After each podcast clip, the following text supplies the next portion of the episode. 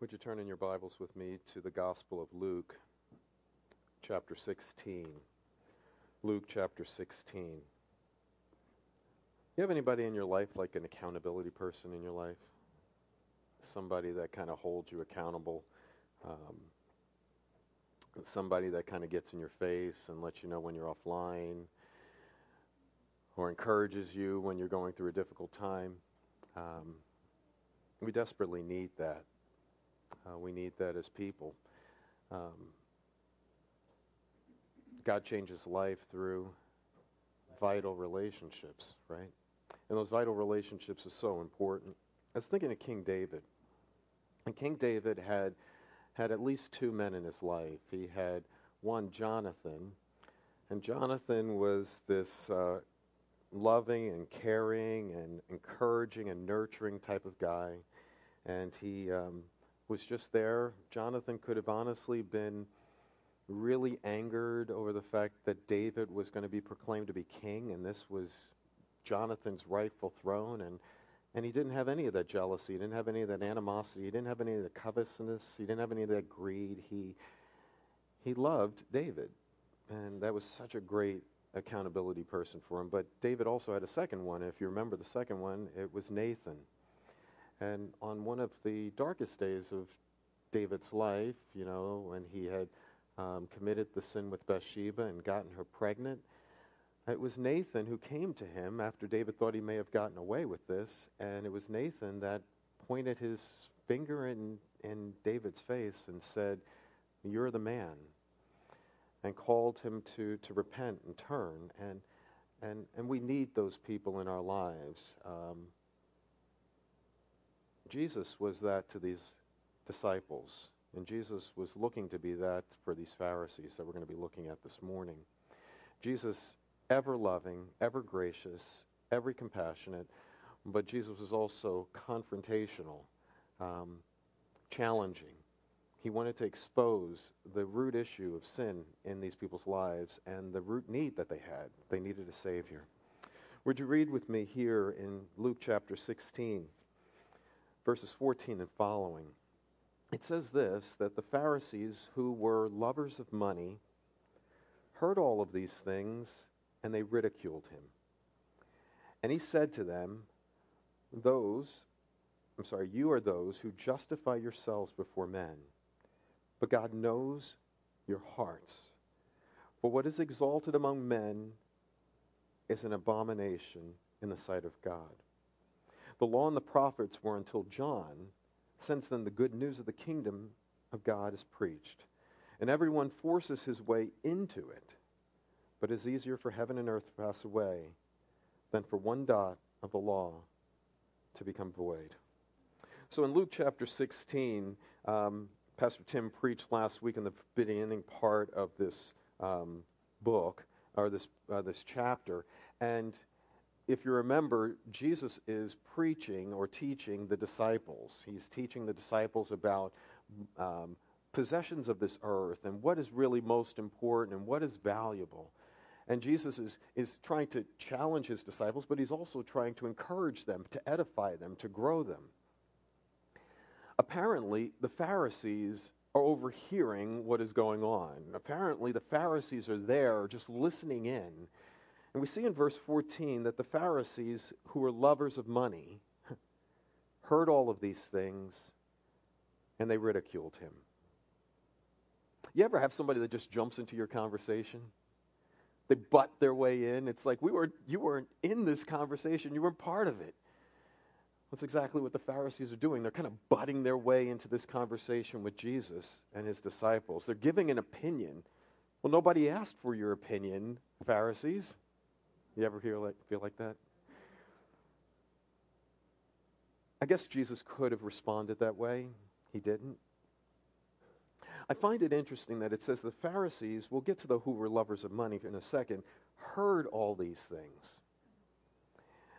You know, there's a huge difference between hearing and listening.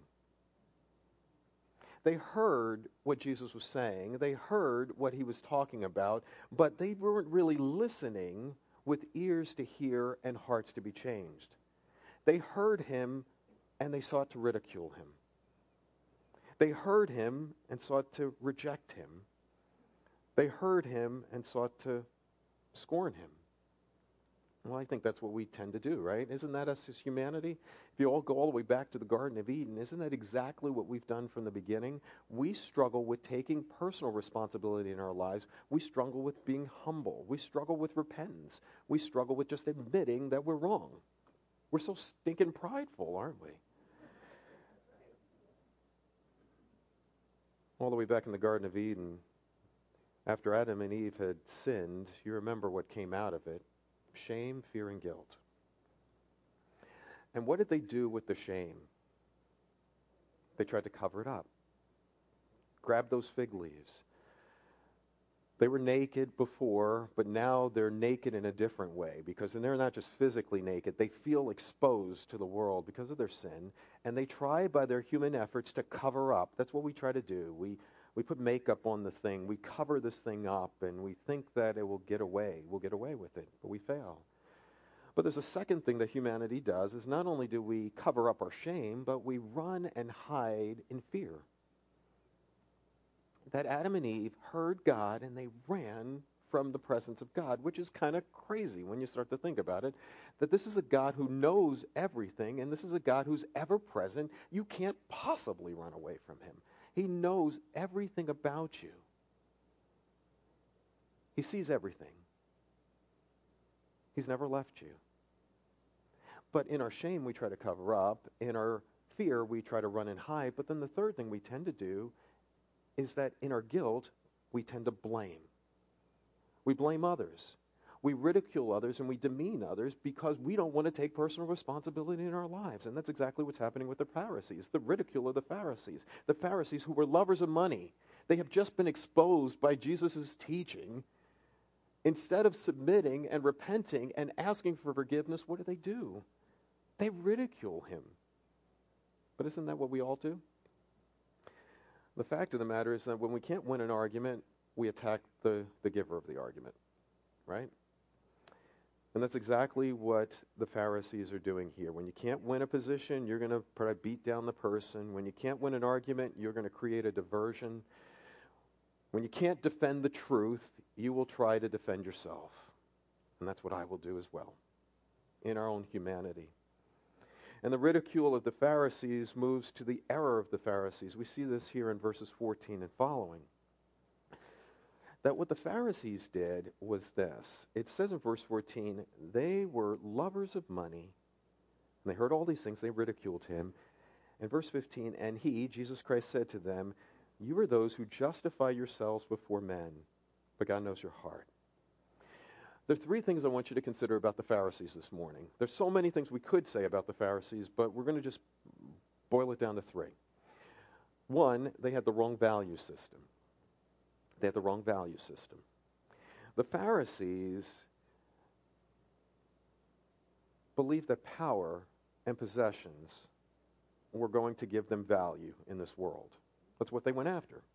So when they hear the message about money, and when they hear the message about possessions, they are cut in their hearts. And instead of submitting and repenting, they, what do they do? They defend themselves and they attack the giver of this message. They have the wrong value system. I could boil this whole sermon down to one point, so you can grab this if you miss everything else. The one point is this this is a question of authority and control in your life. It's a question of authority and control the Pharisees did not want to give up control. And that's the problem for all of us. We want to be like God, right? All the way back to the Garden of Eden. I want to be like God, knowing good from evil. I want to be the one in control. And the Pharisees didn't want to give up their power. And they didn't want to give up their possessions. They had the wrong value system. But the second thing that we see here is that they, they had the wrong standard. It says in verse 15, You are those who justify yourselves we just went to the communion table, and the communion table, what it reminds us is this that you can't do it. And Christ did it for you. And you run from yourself to run to God. But what the Pharisees did was that they believed that they could justify themselves. They believed that they were approved of by God because they kept the law. They believed that they deserved heaven and therefore grace was really not that amazing to them because grace was an obligation. God, you're obligated to do this for me because I've done all of these checklist of things. They had the wrong standard. They believed that their righteousness was primarily external and outward. It's about the things that they did. And as I look out at this congregation this morning, you're all here, and we can check off the list that we came to church. And maybe some of you were in Sunday school this morning, and you check that off the list. And some of you took communion, you could check that off the list. And some people live their lives as though their religion is more of external behaviors and obligations that we do. But what they fail to recognize is this that sin is much deeper than just the things that we do externally. Sin goes to the very core and the heart of our lives, and Jesus is going to expose that in a moment. Not only did they have the wrong value system, but they had the wrong standard, but they also had the wrong judge. They had the wrong judge. It says in verse 15, those who justify themselves before who? Before man, before humanity. They believed that humanity was their judge. They believed that they would stand before humanity and that humanity would be the one to ultimately judge them. And so now, as I stand before you, I want to be approved of by you. I want to be accepted by you. And if I am approved of and accepted by you, then I'm doing pretty good. But it's a lie. So the Pharisees were, were hypocritical and they were insincere. The Pharisees' motives were for service to others was primarily for selfish gain. The Pharisees believed that religion was mostly external and outward. They wanted to draw attention to themselves, right? It's a selfish focus. It was mostly about them. They were consumed with their reputations. And they knew that as Jesus was talking to the disciples, he was in essence talking to them, and he didn't like it. They didn't like it, the Pharisees. They wanted to be held in the highest esteem. They esteemed power and influence more than the authority of Christ in their lives. You ever have somebody that tends to overreact to criticism? I can be one that struggles with this. And when that happens, to overreact to criticism, even when it's constructive criticism, what it exposes is this that there's pride behind it that it's about my reputation and my name more than the glory and the honor of Christ in his name. And what's the Pharisees struggling right here? They had the wrong value system, they had the wrong standard, and they stood before the wrong judge. And it's very easy for us to look back 2,000 years and say Pharisees, but the reality is this we're, on, we're all a bunch of legalists, right? We're all a bunch of Pharisees. If we really boil ourselves down, if we're being honest, the reality is, is that there's very few of us, if any, that love God with all our heart, soul, and mind and strength, because you can't possibly do that in your own self, and love others more than you love yourself, because you can't do that in and of yourself. So if we're being honest, the reality is, is that all of us are sinful, selfish, prideful Pharisees in our lives. Great sermon, James.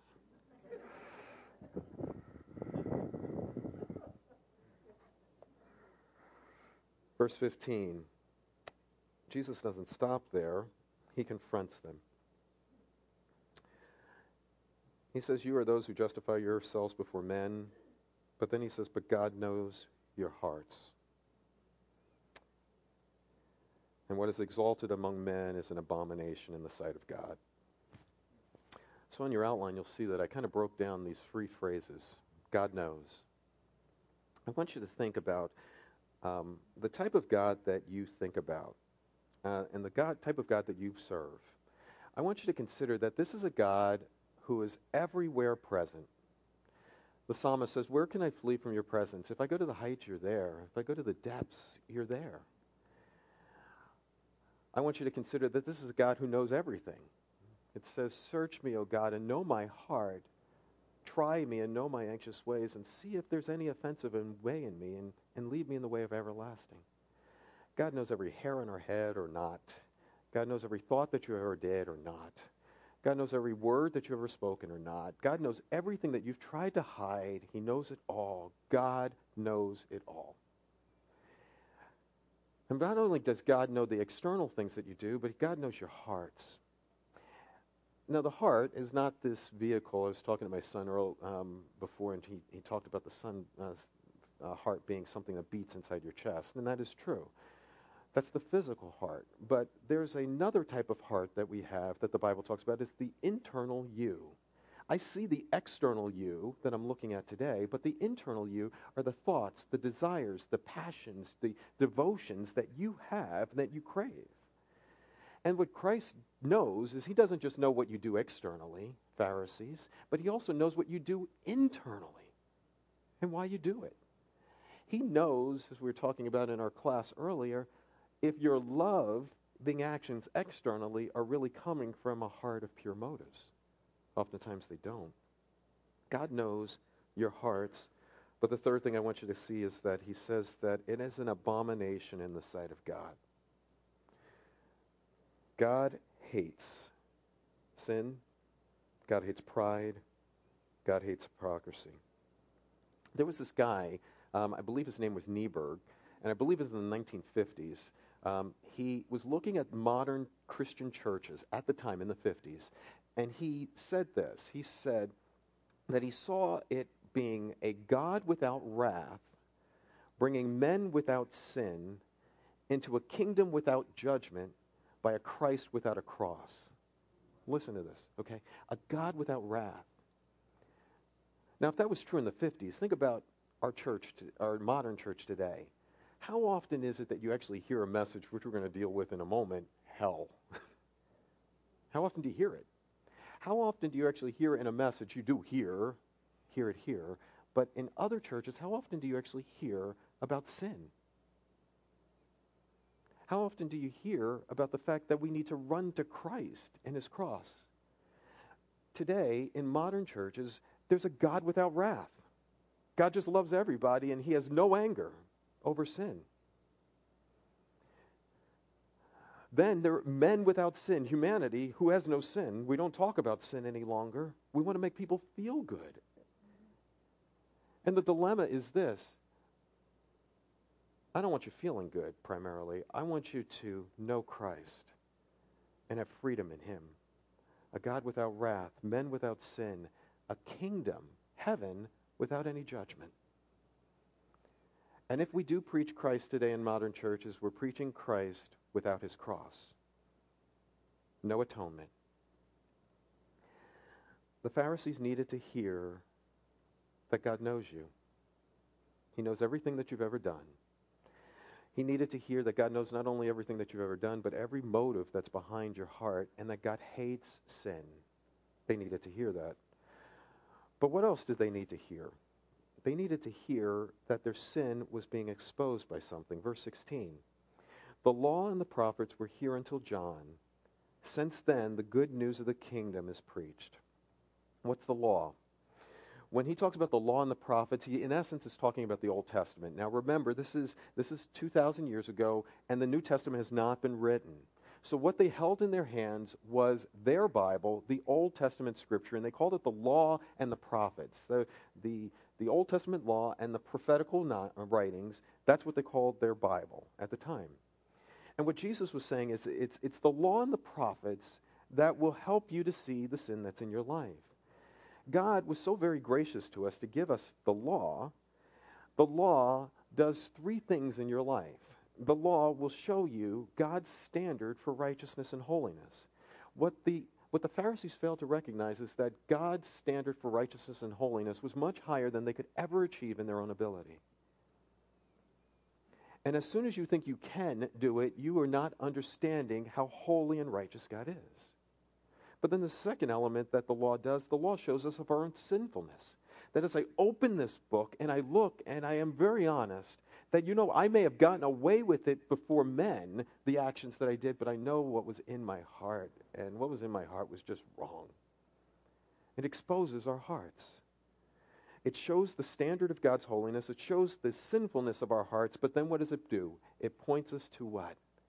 The Savior. It says the law and the prophets, verse 16, were until John. This is John the Baptist. Since then, the good news, the gospel, is there and the kingdom is to be preached. See, I could stand in this pulpit, or Pastor Tim could stand in this pulpit, or Pastor Doug can stand in this pulpit to preach the good news that we're alive in Christ if you trust in Him. That for all of those failures internally and for all of those failures externally that you could never accomplish on your own, Christ accomplished for you. It is such amazing great news that God in Christ lived out the law perfectly for you. You can never be perfect in, your, in and of your own selves, but Christ was perfect for you. And when you failed, what Christ did, which we just symbolized in the communion table, he died for you. He took the penalty for you. Instead of running to yourself and trusting yourself, it's about running and trusting Christ. That's why he says that everyone forces his way into it. It's not that we can earn our way into heaven. You can't do that. But when people hear the good news of the gospel and they are fueled, they can't get enough of it. They want it. They're running into the kingdom. They're running into church. They're running into those places because they want to hear more of Christ. I don't know if that's your passion here this morning. Well, the Pharisees, their sin was exposed. Their sin, and maybe it's ours as well, came down to two things coveting and greed, and divorce and sexual sin. Well, it may be interesting to you that as after he's just done this and talked about the Pharisees, he now comes to this place where he talks about divorce. He says in verse 18, Everyone who divorces his wife and marries another commits adultery, and he who marries a woman and divorces from her husband commits adultery.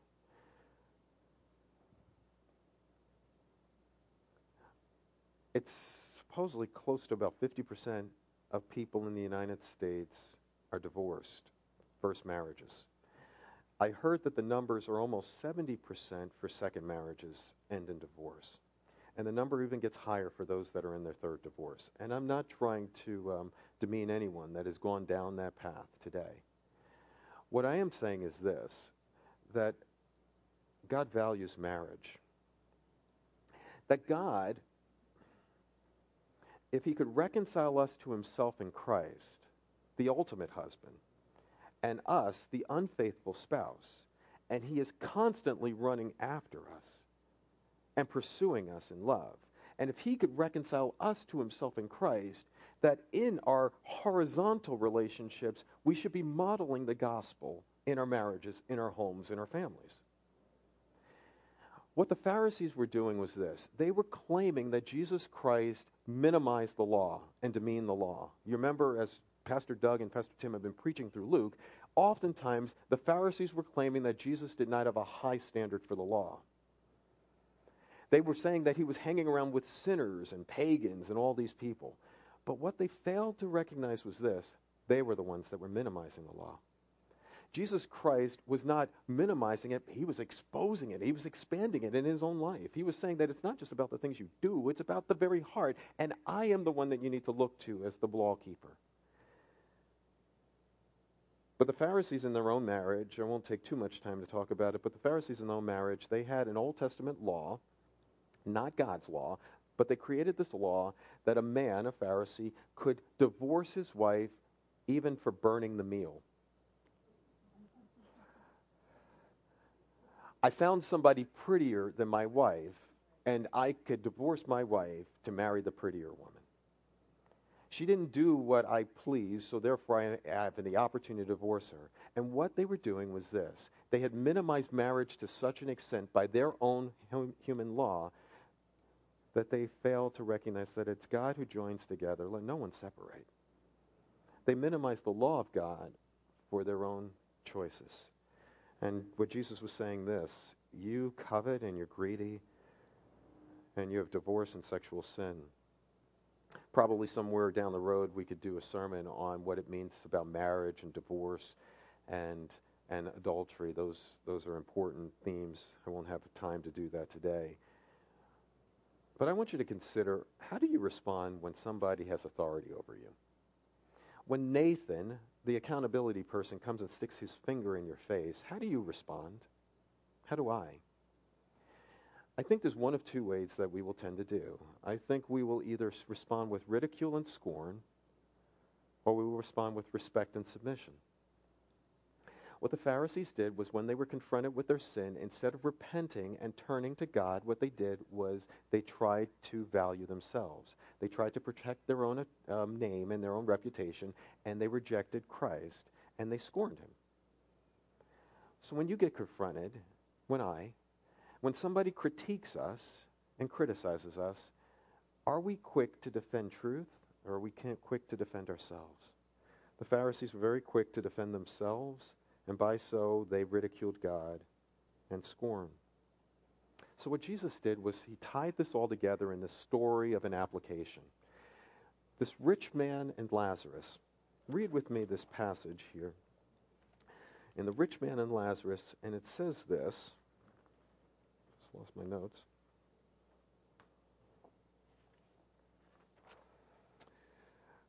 There was a rich man who was clothed in purple and fine linen, and feasted and sumptuously every day.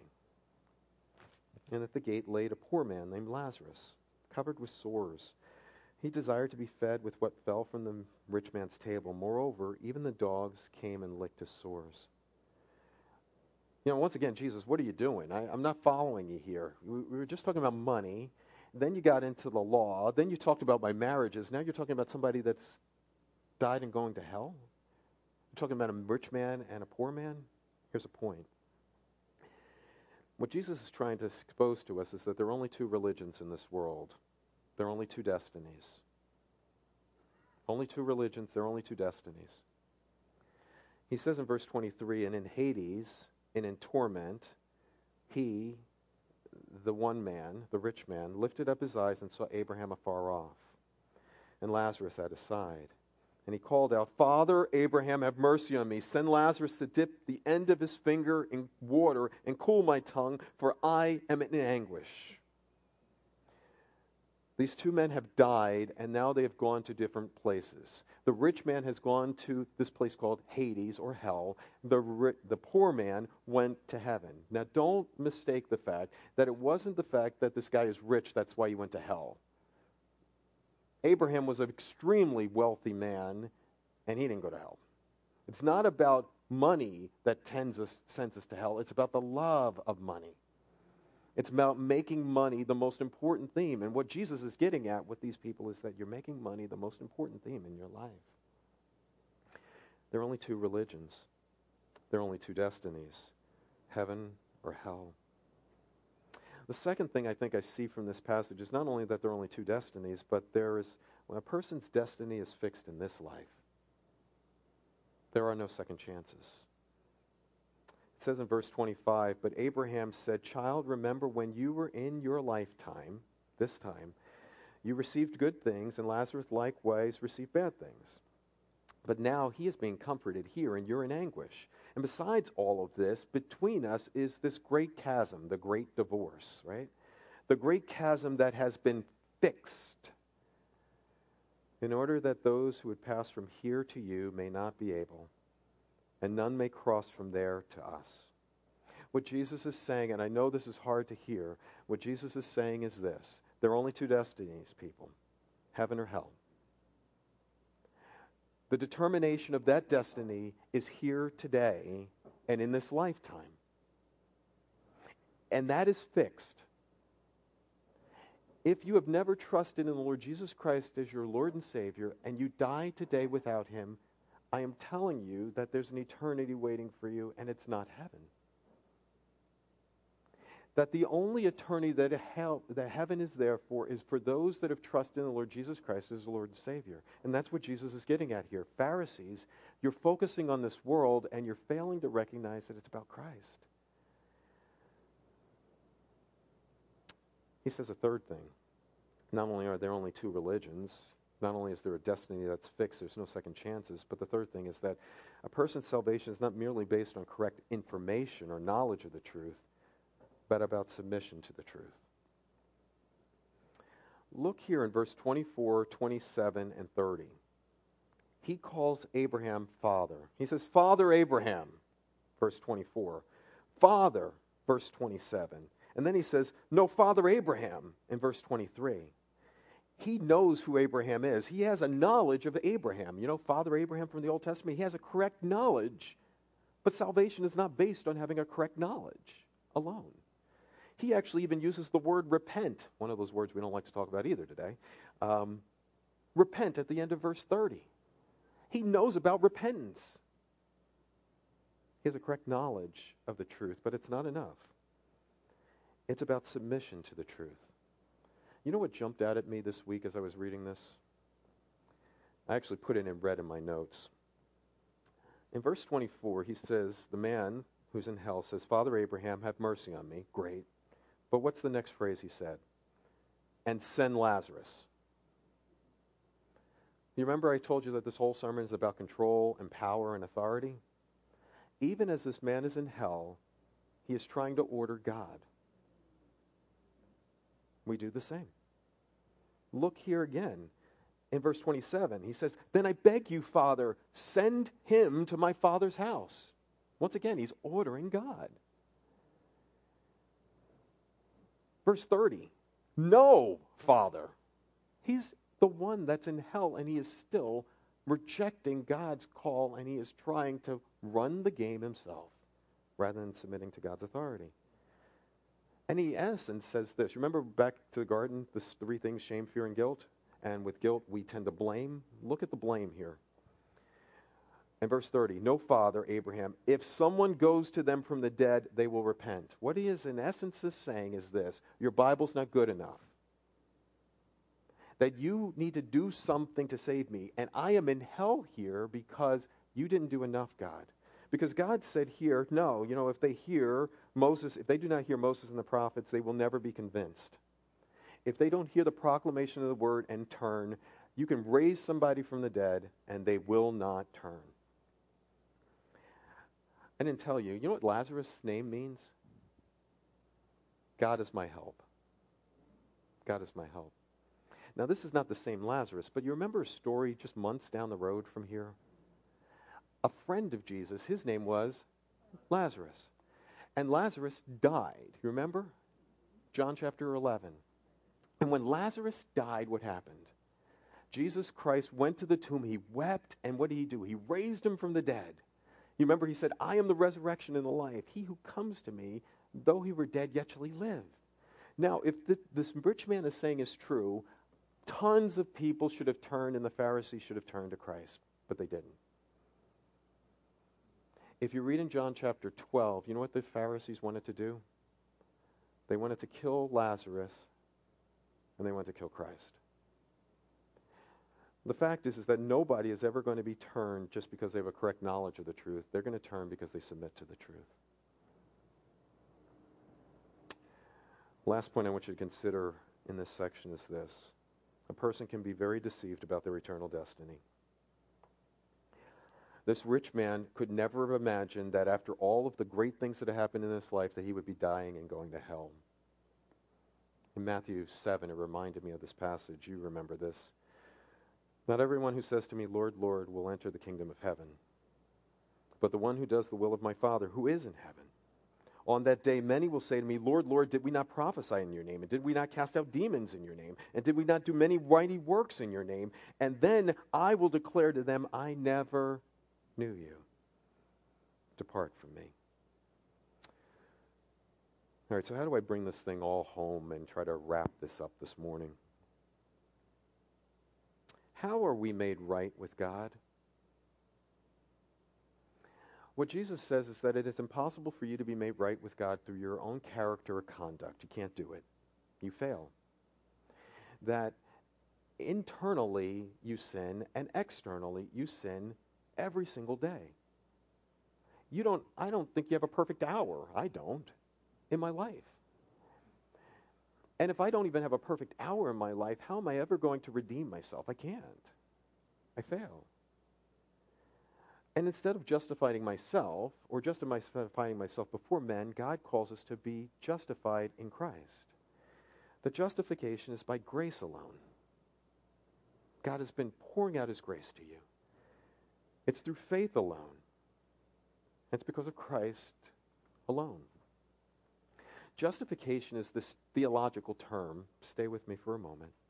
It's this theological term in which God gives his free grace to sinners. He pardons all of your sins and accepts you as righteous in His sight. It's not based on your character or conduct, but it's based on the character and conduct of Christ. And what he did was that Christ lived every day perfectly for you so that that could be credited to your account. So that when you feel shame, Christ covered it. When you feel fear, Christ knows where you are. He wants to wrap his arms around you. And when you feel guilt, he wants to give you his grace to tell you that it's been taken care of. The payment is there for you. Just cling to me. Christ fully and completely satisfied the justice of God. And the only requirement is faith. Faith. And even that faith that we give to God is a gift given to us this morning. So, in essence, what we come to is this the kingdom comes by only one person, the person and work of Christ. We must be willing to give up our control and submit to Him. And if you have never repented, and to be honest, all of us should be repenting daily because we sin daily. Repent means to renounce your trust in your own abilities. Stop trying to be the perfect person, because you can't be. And rely entirely on the person and work of Christ. The writer to the Hebrews said something interesting. He said, um, Today is the day of salvation. Do not harden your hearts as they did in Meribah. I said that people have two reactions to truth, two reactions to the gospel. They will either reject and scorn, or they will respect and submit. I pray that I'm looking at people that will turn their eyes upon Jesus and look at Him. There's a song that's been running through my head this week, and it's this song by Sovereign Grace, I guess it is. I come by the blood, I come by the cross, for your mercy flows from hands pierced for me. For I don't stand in my righteousness. My every hope rests on what Christ has done. I pray that that is your truth today. And Lord, I pray